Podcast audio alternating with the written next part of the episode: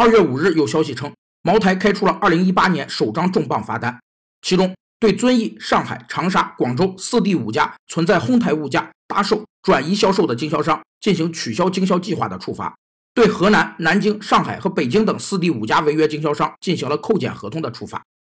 哄抬物价是指投机商人利用商品供不应求的情况，抬高商品出售价格的行为，它直接损害广大消费者的利益，扰乱社会市场秩序，是一种投机违法行为。哄抬物价有四个显著特点：一是捏造散布涨价信息，大幅度提高价格；二是生产和经营成本没有发生明显变化，经营者为了谋取暴利，大幅度涨价；三是，在某一地区或某些领域带头涨价；四是囤积聚齐，致使商品价格大幅度上涨。其主要表现为抬价竞销和抬价抢购两种形式。据称，茅台集团还计划投放七千吨茅台酒，以缓解春节期间的紧张供给，继而确保茅台酒价格稳定。